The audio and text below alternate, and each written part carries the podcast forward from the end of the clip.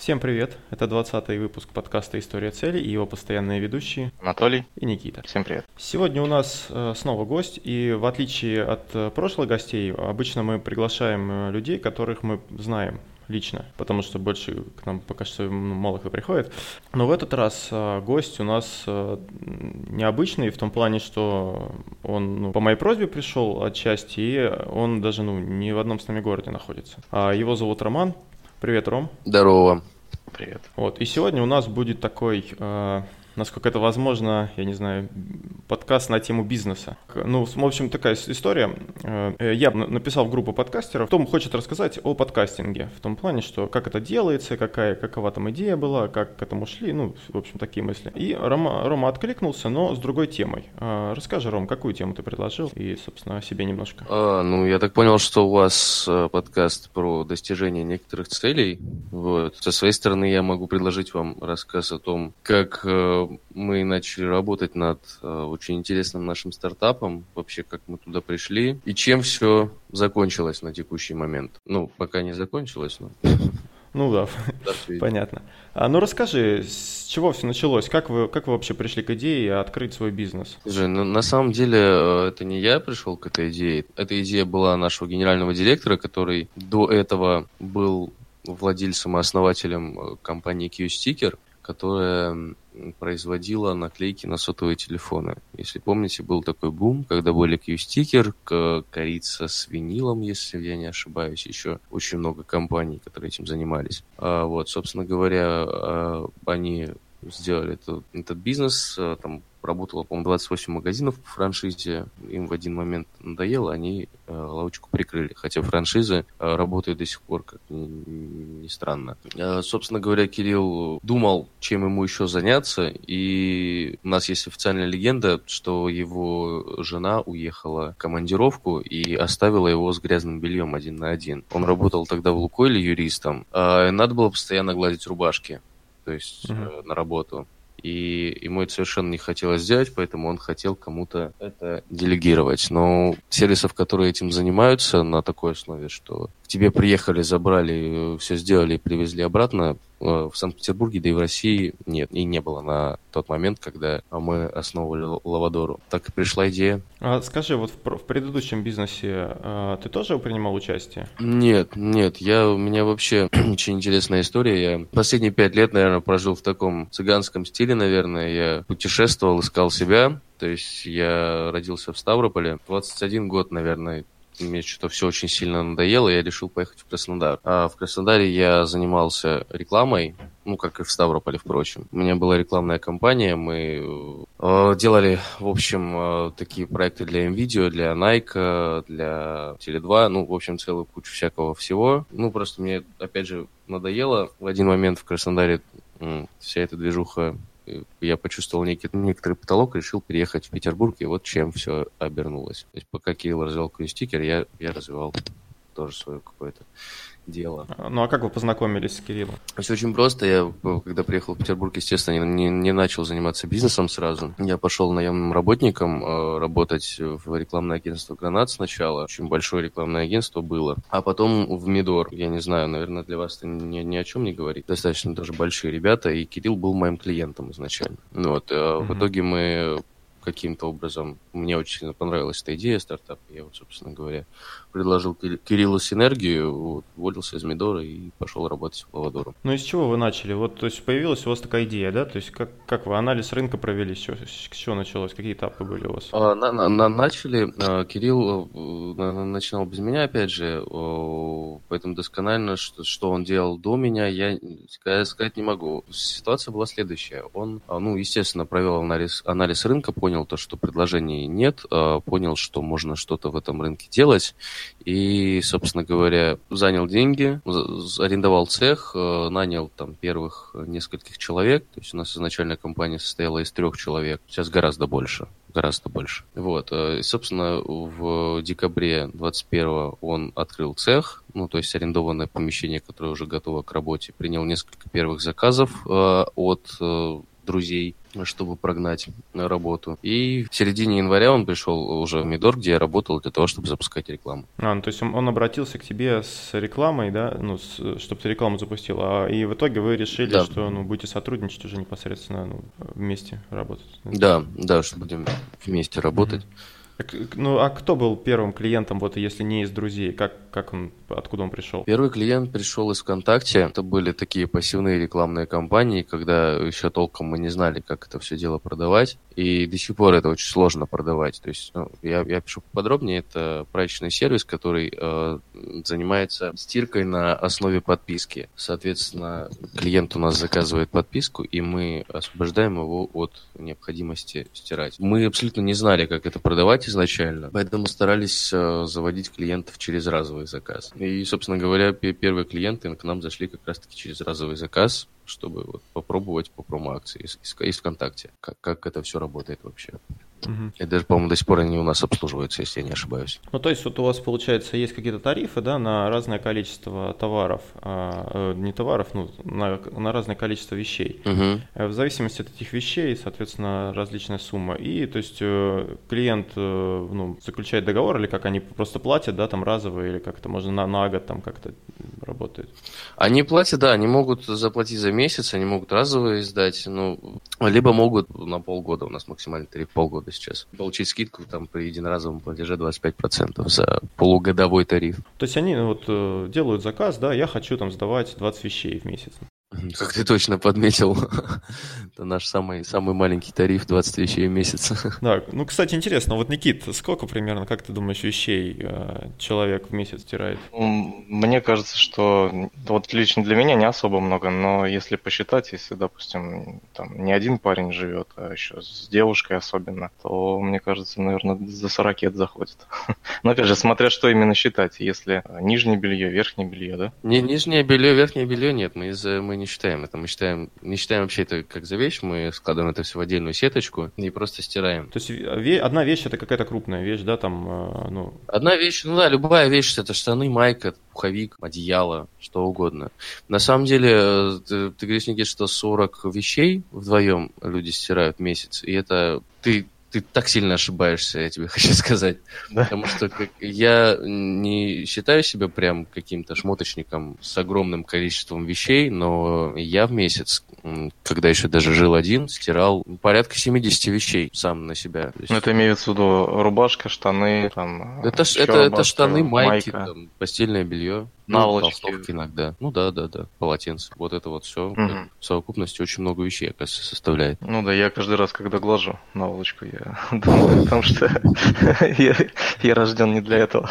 А нашим нашим клиентам не нужно этого делать самостоятельно. То есть у вас еще и глажка включена, да? Конечно, конечно. У нас у нас мы полностью закрываем потребность, чтобы человек себя освободил максимально от всех этих неприятностей. Мы привозим уже на вешалках а, рубашки рубашки, если кто-то просит даже майки, все у нас очень аккуратно упаковано, очень красиво. Блин, мне кажется, это меч- мечта моей жены просто вот, э, потому что я сейчас смотрю на вещи, которые у меня тут развешаны, их тут очень много, их еще надо погладить, это кошмар. Ну, да. Мне кажется, да, кстати, помимо того, что просто вещи чистые и поглажены, еще и порядок в, в квартире, потому что вот эта вот проблема с вечно разбросанными вещами, вот эти стопки вещей, которые лежат, которые когда-то надо погладить, куда-то убрать, особенно если еще и ну, проблемы какие-то с местами, куда их надо убирать. Ну, бывают такие случаи.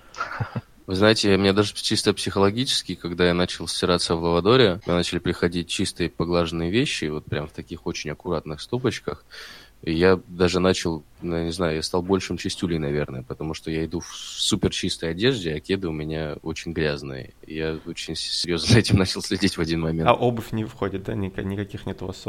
Пока что нету, мы разрабатываем предложение сейчас, э, но очень сложно найти сникер-химчистку адекватную, которой можно было бы сотрудничать, а сами на себя мы это не пока что хотим брать. А, ну, то есть, получается, у вас э, стирка, у вас чисто все свое, да? Ты, ты говоришь, что под обувь вы хотите найти какого-то, ну, там, типа аутсорсинга, да? Да, у нас, у нас свой цех, у нас э, свое оборудование, то есть у нас целая куча народу работает. Вот. Но, но по вот э, такие, как э, чистка обуви, пока что запросов не так много, чтобы нанимать отдельных людей, поэтому в этом особо смысла нет. А скажи, вот сколько по времени занимает это? То есть, э, ну, я ну, набрал вещей, да, там, э, вызвал специалиста, отдал ему вещи, и сколько, через сколько он привозит? 48 часов. 48 часов, ага. Ром, а подскажи, пожалуйста, вот, э, наверное, самый такой вопрос, который волнует ребят, которые только-только начинают бизнес. Смотри, у тебя, наверное, было как-то с этим все проще, потому что у тебя уже был опыт до этого, да? До... Угу. А можешь как-то дать какой-то совет или а, рекомендацию ребятам, которые только-только начинают? На что лучше обращать внимание? Как вот организоваться? То есть продукт или услуга, которые ребята начинают продвигать? Потому что очень много различных э, тараканов в голове. Как вот кто-то там ниши тестирует, смотрит, а просто говорит, я вот это вот выберу, это будет моим вообще занятием на всю жизнь. Мне кажется, то, что если ты только начинаешь заниматься бизнесом, ни в коем случае нельзя тратить на него деньги. Uh-huh. Пока ты не сделаешь первую продажу или там хотя бы там первые 10 продаж. Потому что ты можешь сделать идеальное там, приложение, ты можешь очень много денег потратить на сайт, за, запустить туда трафик, и в конце понять то, что твои там, не знаю, прищепки для пальца левой ноги совершенно никому не нужны. А скажи, а вот э, какое примерное время, ну, на, на, по твоим ощущениям, на тестирование ниши должна быть? Там, ну, месяц, каждый, два, каждая три. ниша разная. Ну, это, это понятно, да, но по ощущениям как? А, какую-то прибыль она должна принести или... Ну, ты знаешь, у меня есть знакомые,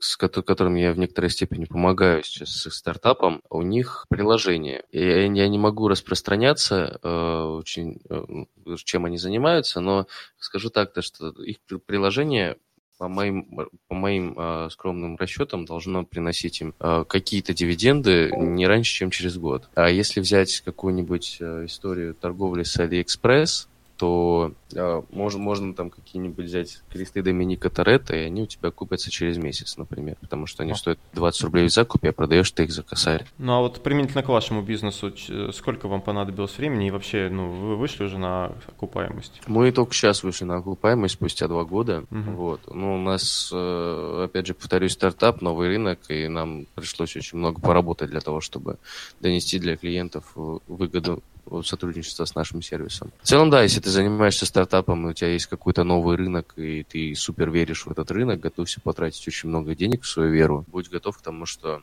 эти деньги могут тебе и не вернуться обратно. Это своего рода инвестиция. Ну, это своего рода риск определенный, который, э, ну, на, на, на, надо понимать, что может ничего не получиться, собственно говоря. Ром, слушай, а вот еще такой вопрос. А бытует мнение, что друзьям не стоит заниматься вместе бизнесом. Как ты к этому вообще относишься?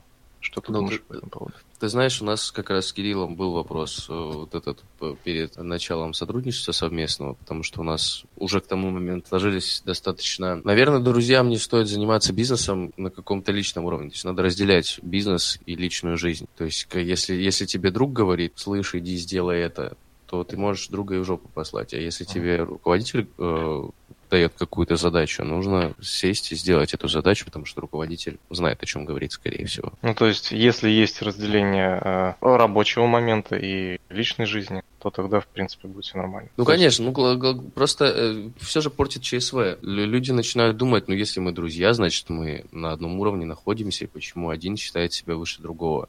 Тут скорее э, нужно понимать то, что на работе даже нет такого понимания, что кто-то выше или кто-то ниже. Просто у каждого свои обязанности, и каждый Своя имеет функция. свою какую-то да, функцию и картину происходящего. Поэтому если у человека есть обязанность руководить тобой, а у тебя есть обязанность как бы, исполнять свою функцию и э, подчиняться этому человеку, ну, соответственно, это надо делать, потому что это работа, иначе все просто поломается и в итоге вы, оба останетесь без работы. Это никому не выгодно. Я хотел бы вернуться в наш этот основной и поговорить еще немножко о, о услугах, которые предоставляет ваша фирма. А, вот такой вопрос меня интересует. С психологической точки зрения для клиентов, вот, ну, то есть все-таки, ну, представь, да, ты отдаешь свои вещи, там, какие-то более, могут быть, ценные вещи, да, какие-то менее ценные, но все равно это твои вещи, ты отдаешь их э, незнакомым людям, а неизвестно, что они с ними сделают. Э, ну, вот с психологической точки зрения, как, то есть вы клиент, с клиентами работаете? Есть такие вообще моменты?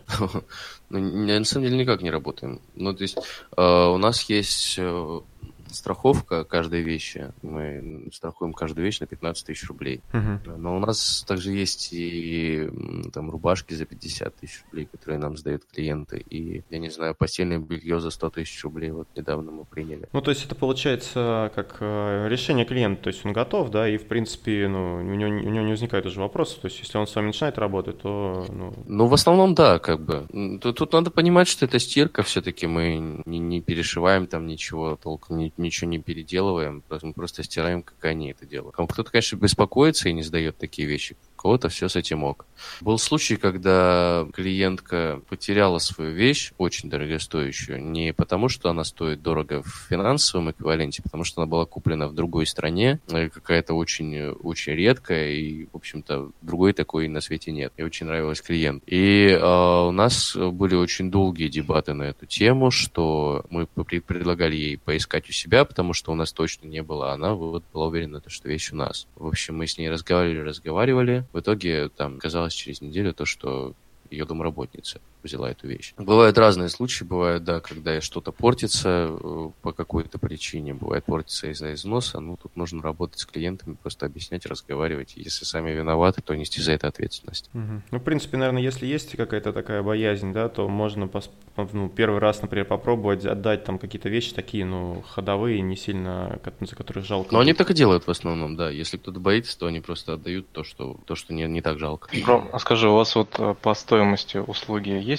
разделение? Допустим, отношение же к э, более дорогой вещи должно быть какое-то особенное? Или у вас одинаково оценивается только по количеству сдаваемых? У нас оценивается все абсолютно одинаково в этом э, УТП нашего сервиса, что тебе не надо думать, у тебя там дорогая вещь или дешевая вещь, у тебя просто вещь. Мы даже не по килограммам считаем, а по количеству вещей. А скажи, ну кто ваши клиенты основные? То есть кто, кто, кто, кто к вам обращается? Я тебе так скажу, у всех э, on-demand сервисов клиенты это женщины.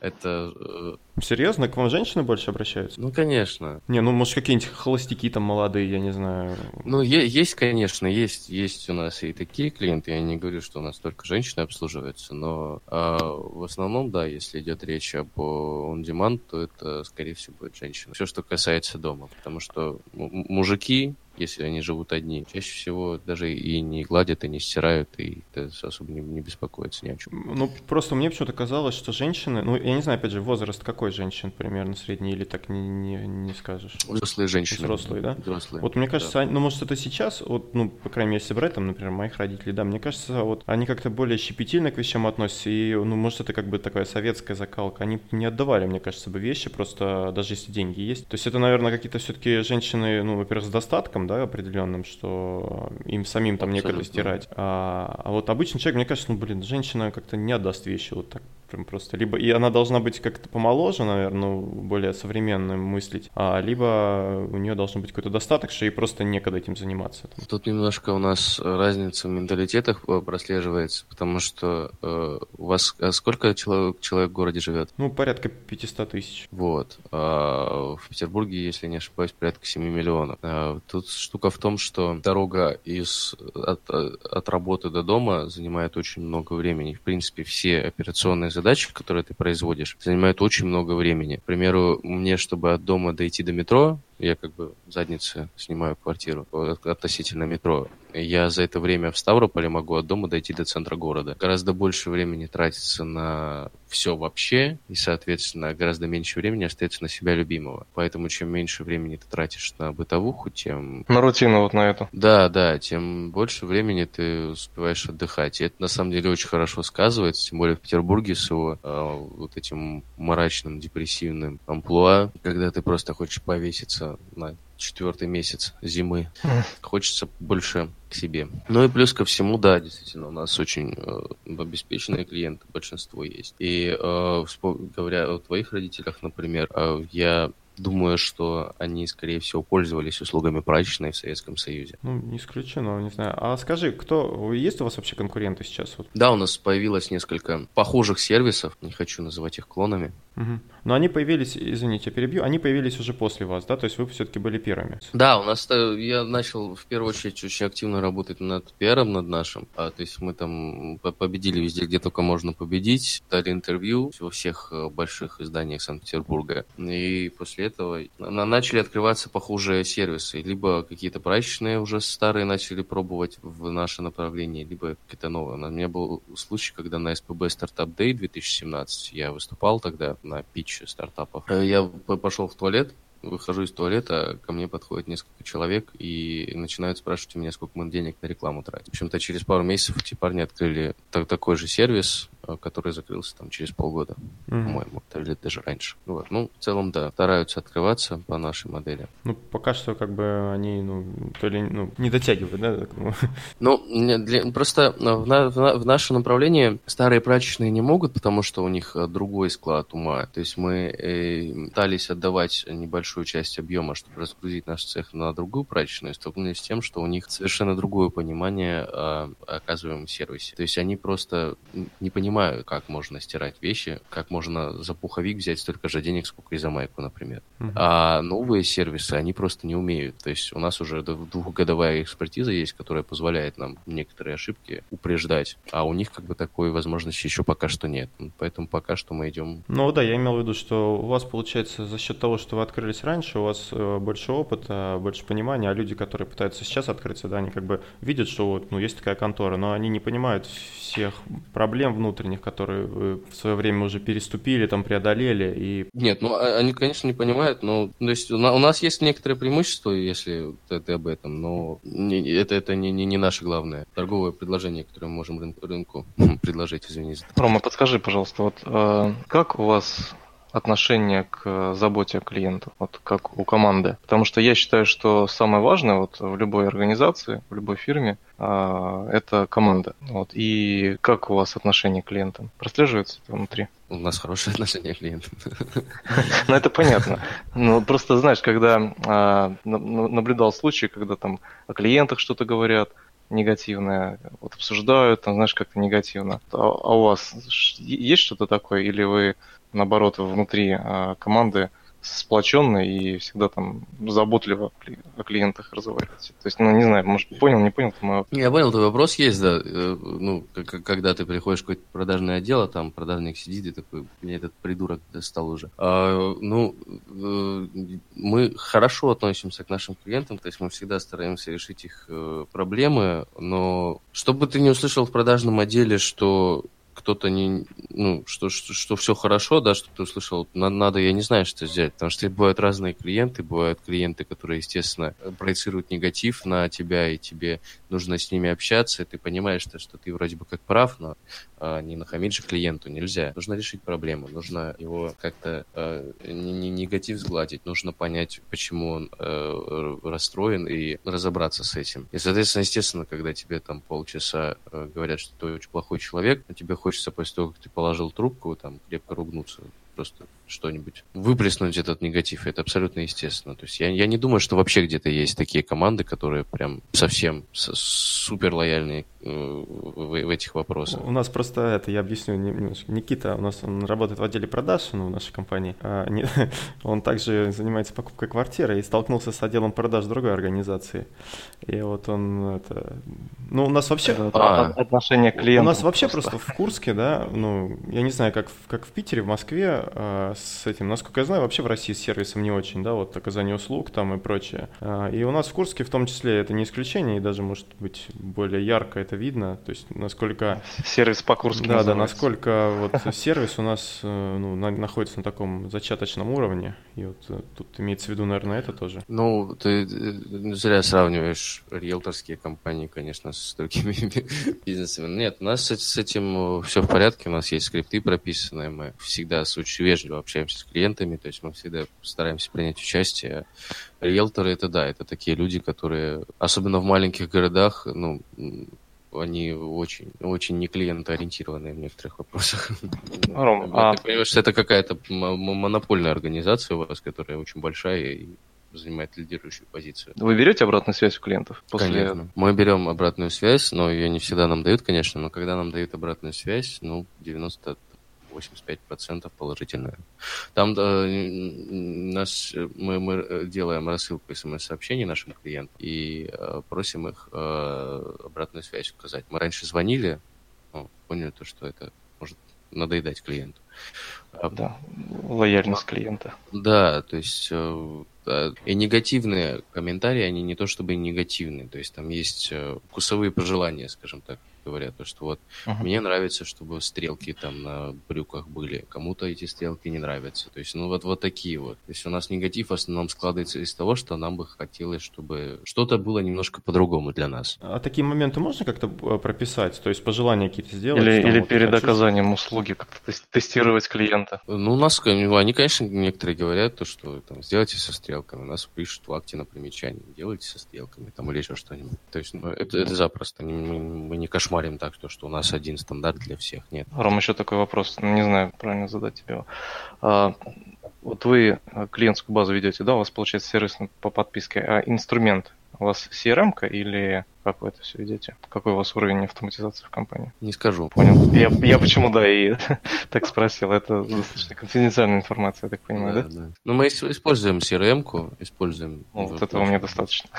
А, подскажи, ты, у тебя какая должность в этой компании? Официально менеджер по рекламе. А каков, каковы твои функции? Ну, я, я, я отвечаю... У нас как получается? Так что Кирилл отмечает, отвечает за то, чтобы все работало хорошо, а я отвечаю за то, чтобы все не, все, все, все не не прекращала работу. На мне лежит э, новые, новые клиенты, обработка новых клиентов и рост продаж, соответственно. Ну и все, что абсолютно с этим связано. У меня э, штат сейчас э, из трех ребят на аутсорсе, и вот у нас есть еще продажник один. Наконец-таки я добился того, что у нас появился. У вас, получается, в отделе продаж один человек продает, да? Несколько человек продают, ну, включая меня. Но да, сейчас мы просто пришли на тот момент, когда, ну, сами понимаете, когда вы развиваете стартап, у вас особо много денег нет. То есть вы работаете исходя из того, что есть. Вот сейчас у нас появилась возможность нанять человека, который занимался бы исключительно продажами. Ну, я... тем самым он бы вас разгрузил, и вы бы уже или ну, отошли? Ну, во-первых, да, он часть мощности будет разгружать. Во-вторых, э, нужен человек, который э, специализируется на общении с людьми. Потому что административный э, сотрудник и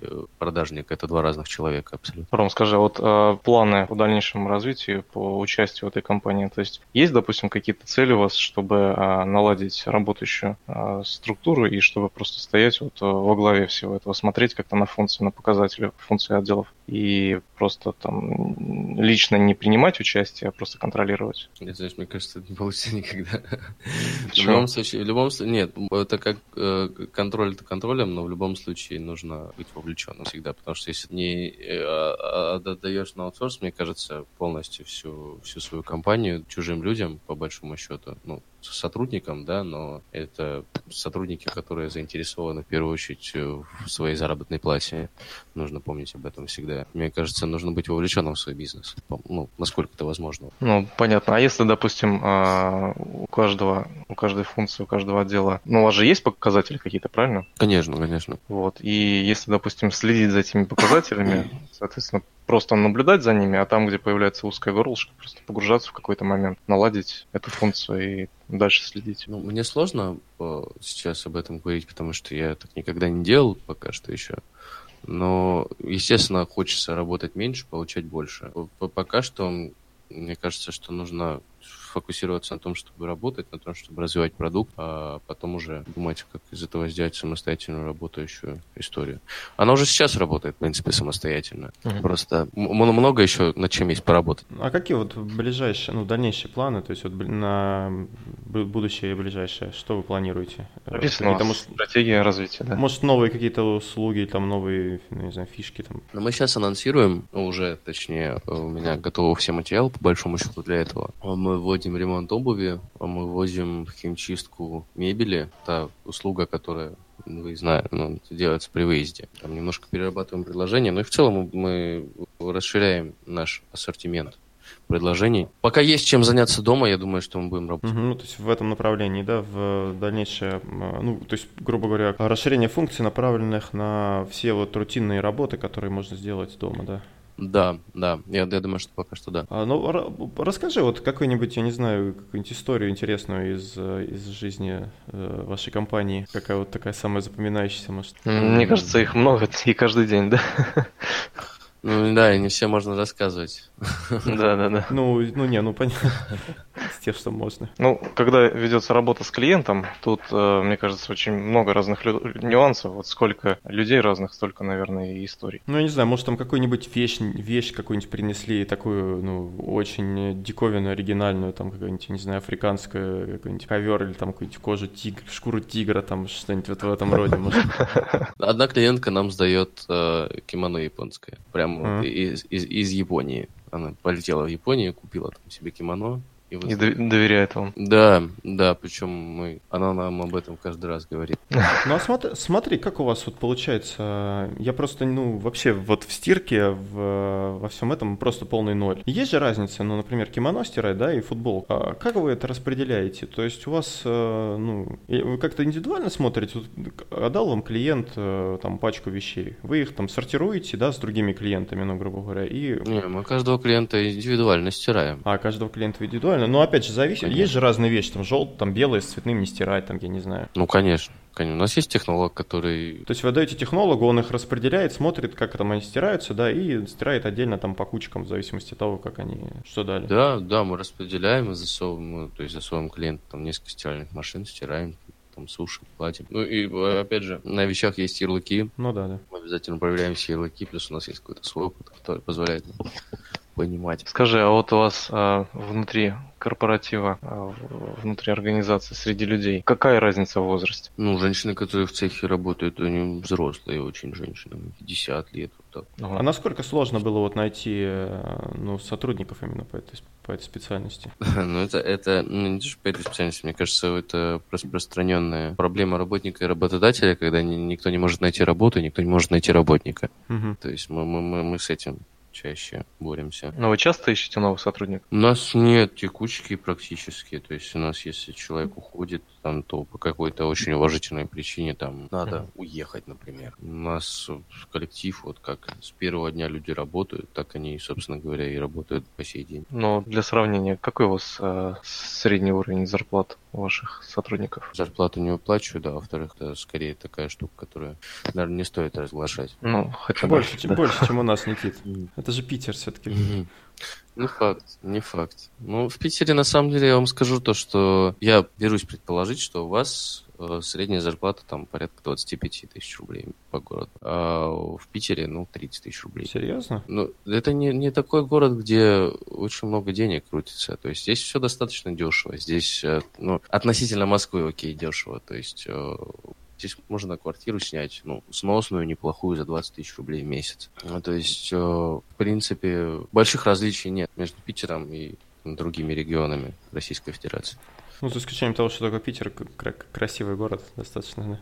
Хотя погода там... Как тебе, кстати, после юга на, на, в Питере? Первый, первый несколько месяцев я прям кайфовал. Я, хотя я приехал летом, и я сразу прям с порога снял свои шорты, снял майку без рукавку и начал ходить в кожанке уже летом. Это меня, конечно, очень сильно раздражало. Очень часто я слышу, что люди ждут от Питера большего. Очень сильно преувеличена э, значимость архитектуры, очень сильно преувеличена значимость там, всех этих каналов, ты в один момент перестаешь замечать это и начинаешь замечать то, что ты, в принципе-то, и не в центре живешь, и что, бываешь ты в центре там раз в две недели, поэтому тот же самый город, только большой. Но это особенность, я думаю, в принципе, любого города, наверное, когда ты приезжаешь сюда как турист, да, на несколько дней, то это одно. Ты там по центру ходишь, там музеи, все дела. А когда ты там живешь, э, постоянно на работу, с работы, особо тебе это центр, то у тебя уже совершенно другое отношение к городу становится. Но здесь очень много интересных проектов. Ну, прям по работе э, я достаточно, насколько могу, плотно э, тусуюсь в стартап-тусовках всевозможных, общаюсь со всеми деятелями.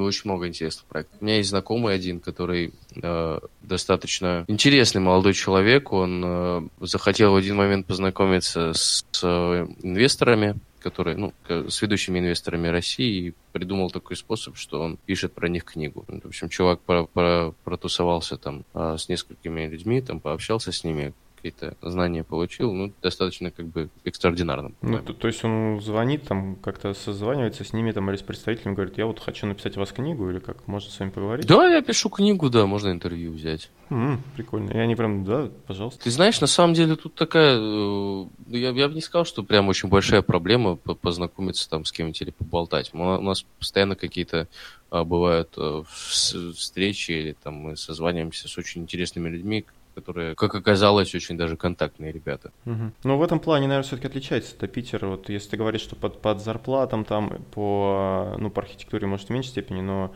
по уровню жизни не сильно отличается, да, от э, провинциальных городов, то, наверное, в том плане, что люди, которые туда приезжают, все-таки, э, ну, самый сок, скажем так, все такие, ну, так же, как в Москву едут, да, в Питер там в меньшей степени тоже едут люди за деньгами, там, за прочим, более такие, ну, как непродвинутые, инициативные, может, и как бы круг более такой такой э, ну, обширный общение можно найти. Ну, это тоже достаточно стереотипная мысль. То есть ты приезжаешь в Питер, и там первый год, ну, я в первый год, например, жил на 25 тысяч рублей в месяц, у меня было там 15 тысяч рублей, я платил за квартиру. То есть это ты там особо не думаешь, как потусоваться, ты думаешь, как бы бабла заработать, то есть ты как белка в колесе кружишься, и а, из-за этого ты становишься более закрытым, то есть какой-то свой пузырь появляется из общения людей. И говоря о тех, кто, о тех, с кем мы знакомимся, говорю не столько о питерских ребятах, сколько вообще о людях, там это, это, это и москвичи, это и, и петербуржцы, это...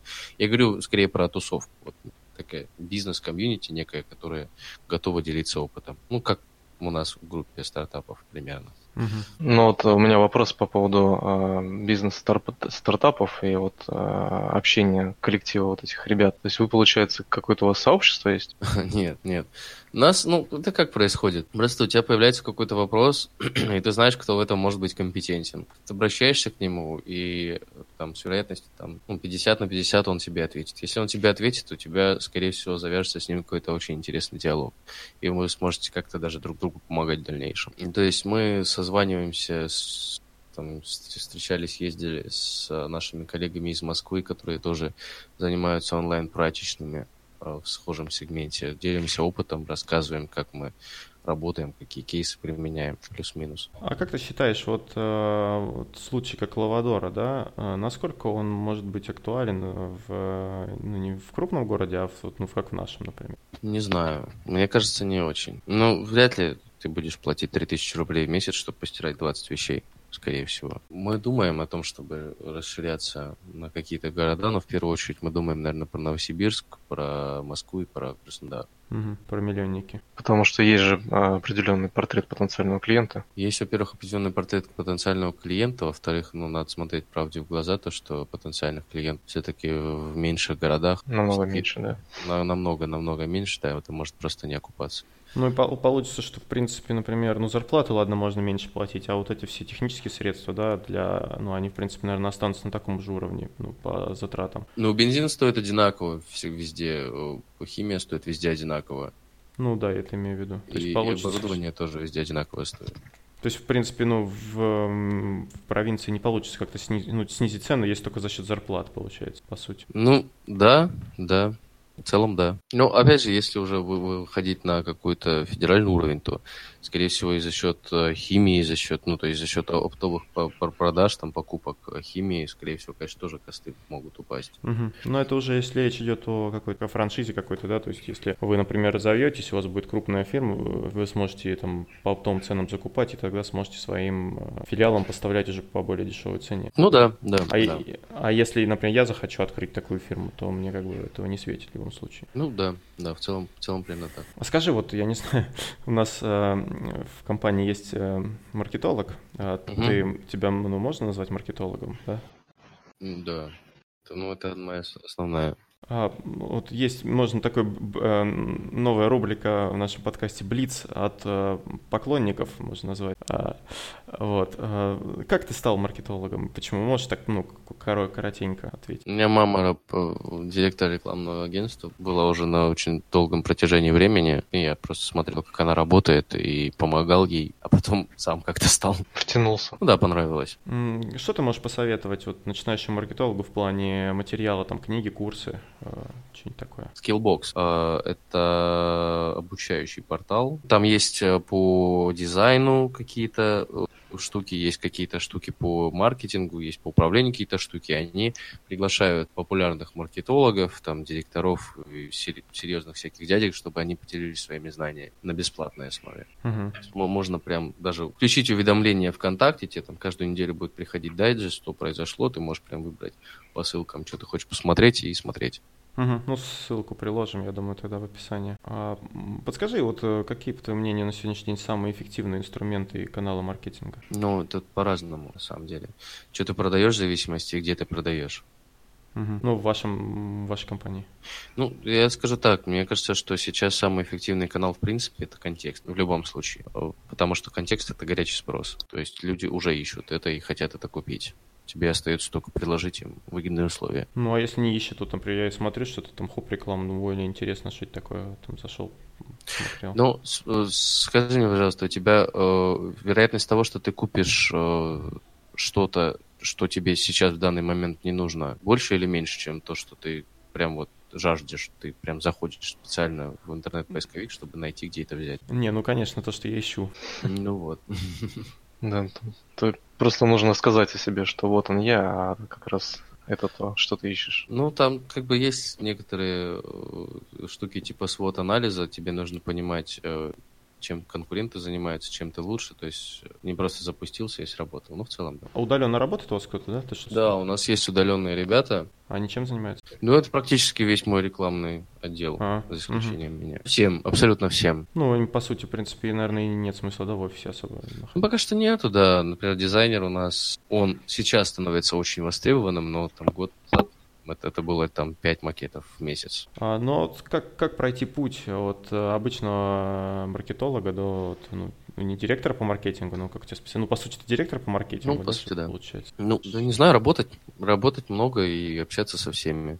Маркетолог — это же чувак, который постоянно со всеми болтает, обо всем, хвастается собой, и кто-нибудь его возьмет в итоге на работу. Ну что, на этой позитивной ноте э, будем заканчивать сегодняшний выпуск у нас. Большое спасибо, Ром, что поделился. Очень было интересно. Я вот ну, столько информации и много очень, ты мне так можно сказать, повозил носом по нашим э, э провинциальным стереотипам, да? То есть интересно было тоже вот это развенчивание. Я не хотел. Ну это хорошо. Это хорошо, да. для понимания.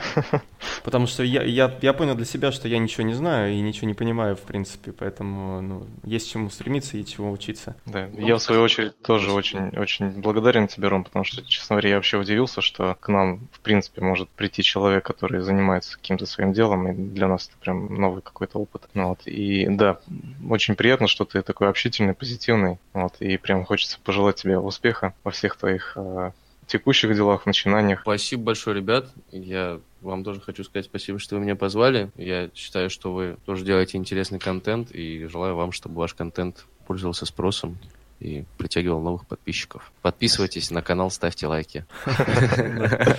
Да, ну, Рома сказал, что нужно делать, поэтому, в принципе, на этом будем заканчивать. Это был 20 выпуск подкаста «История цели», его постоянные ведущие Анатолий и Никита. До новых встреч. Пока-пока.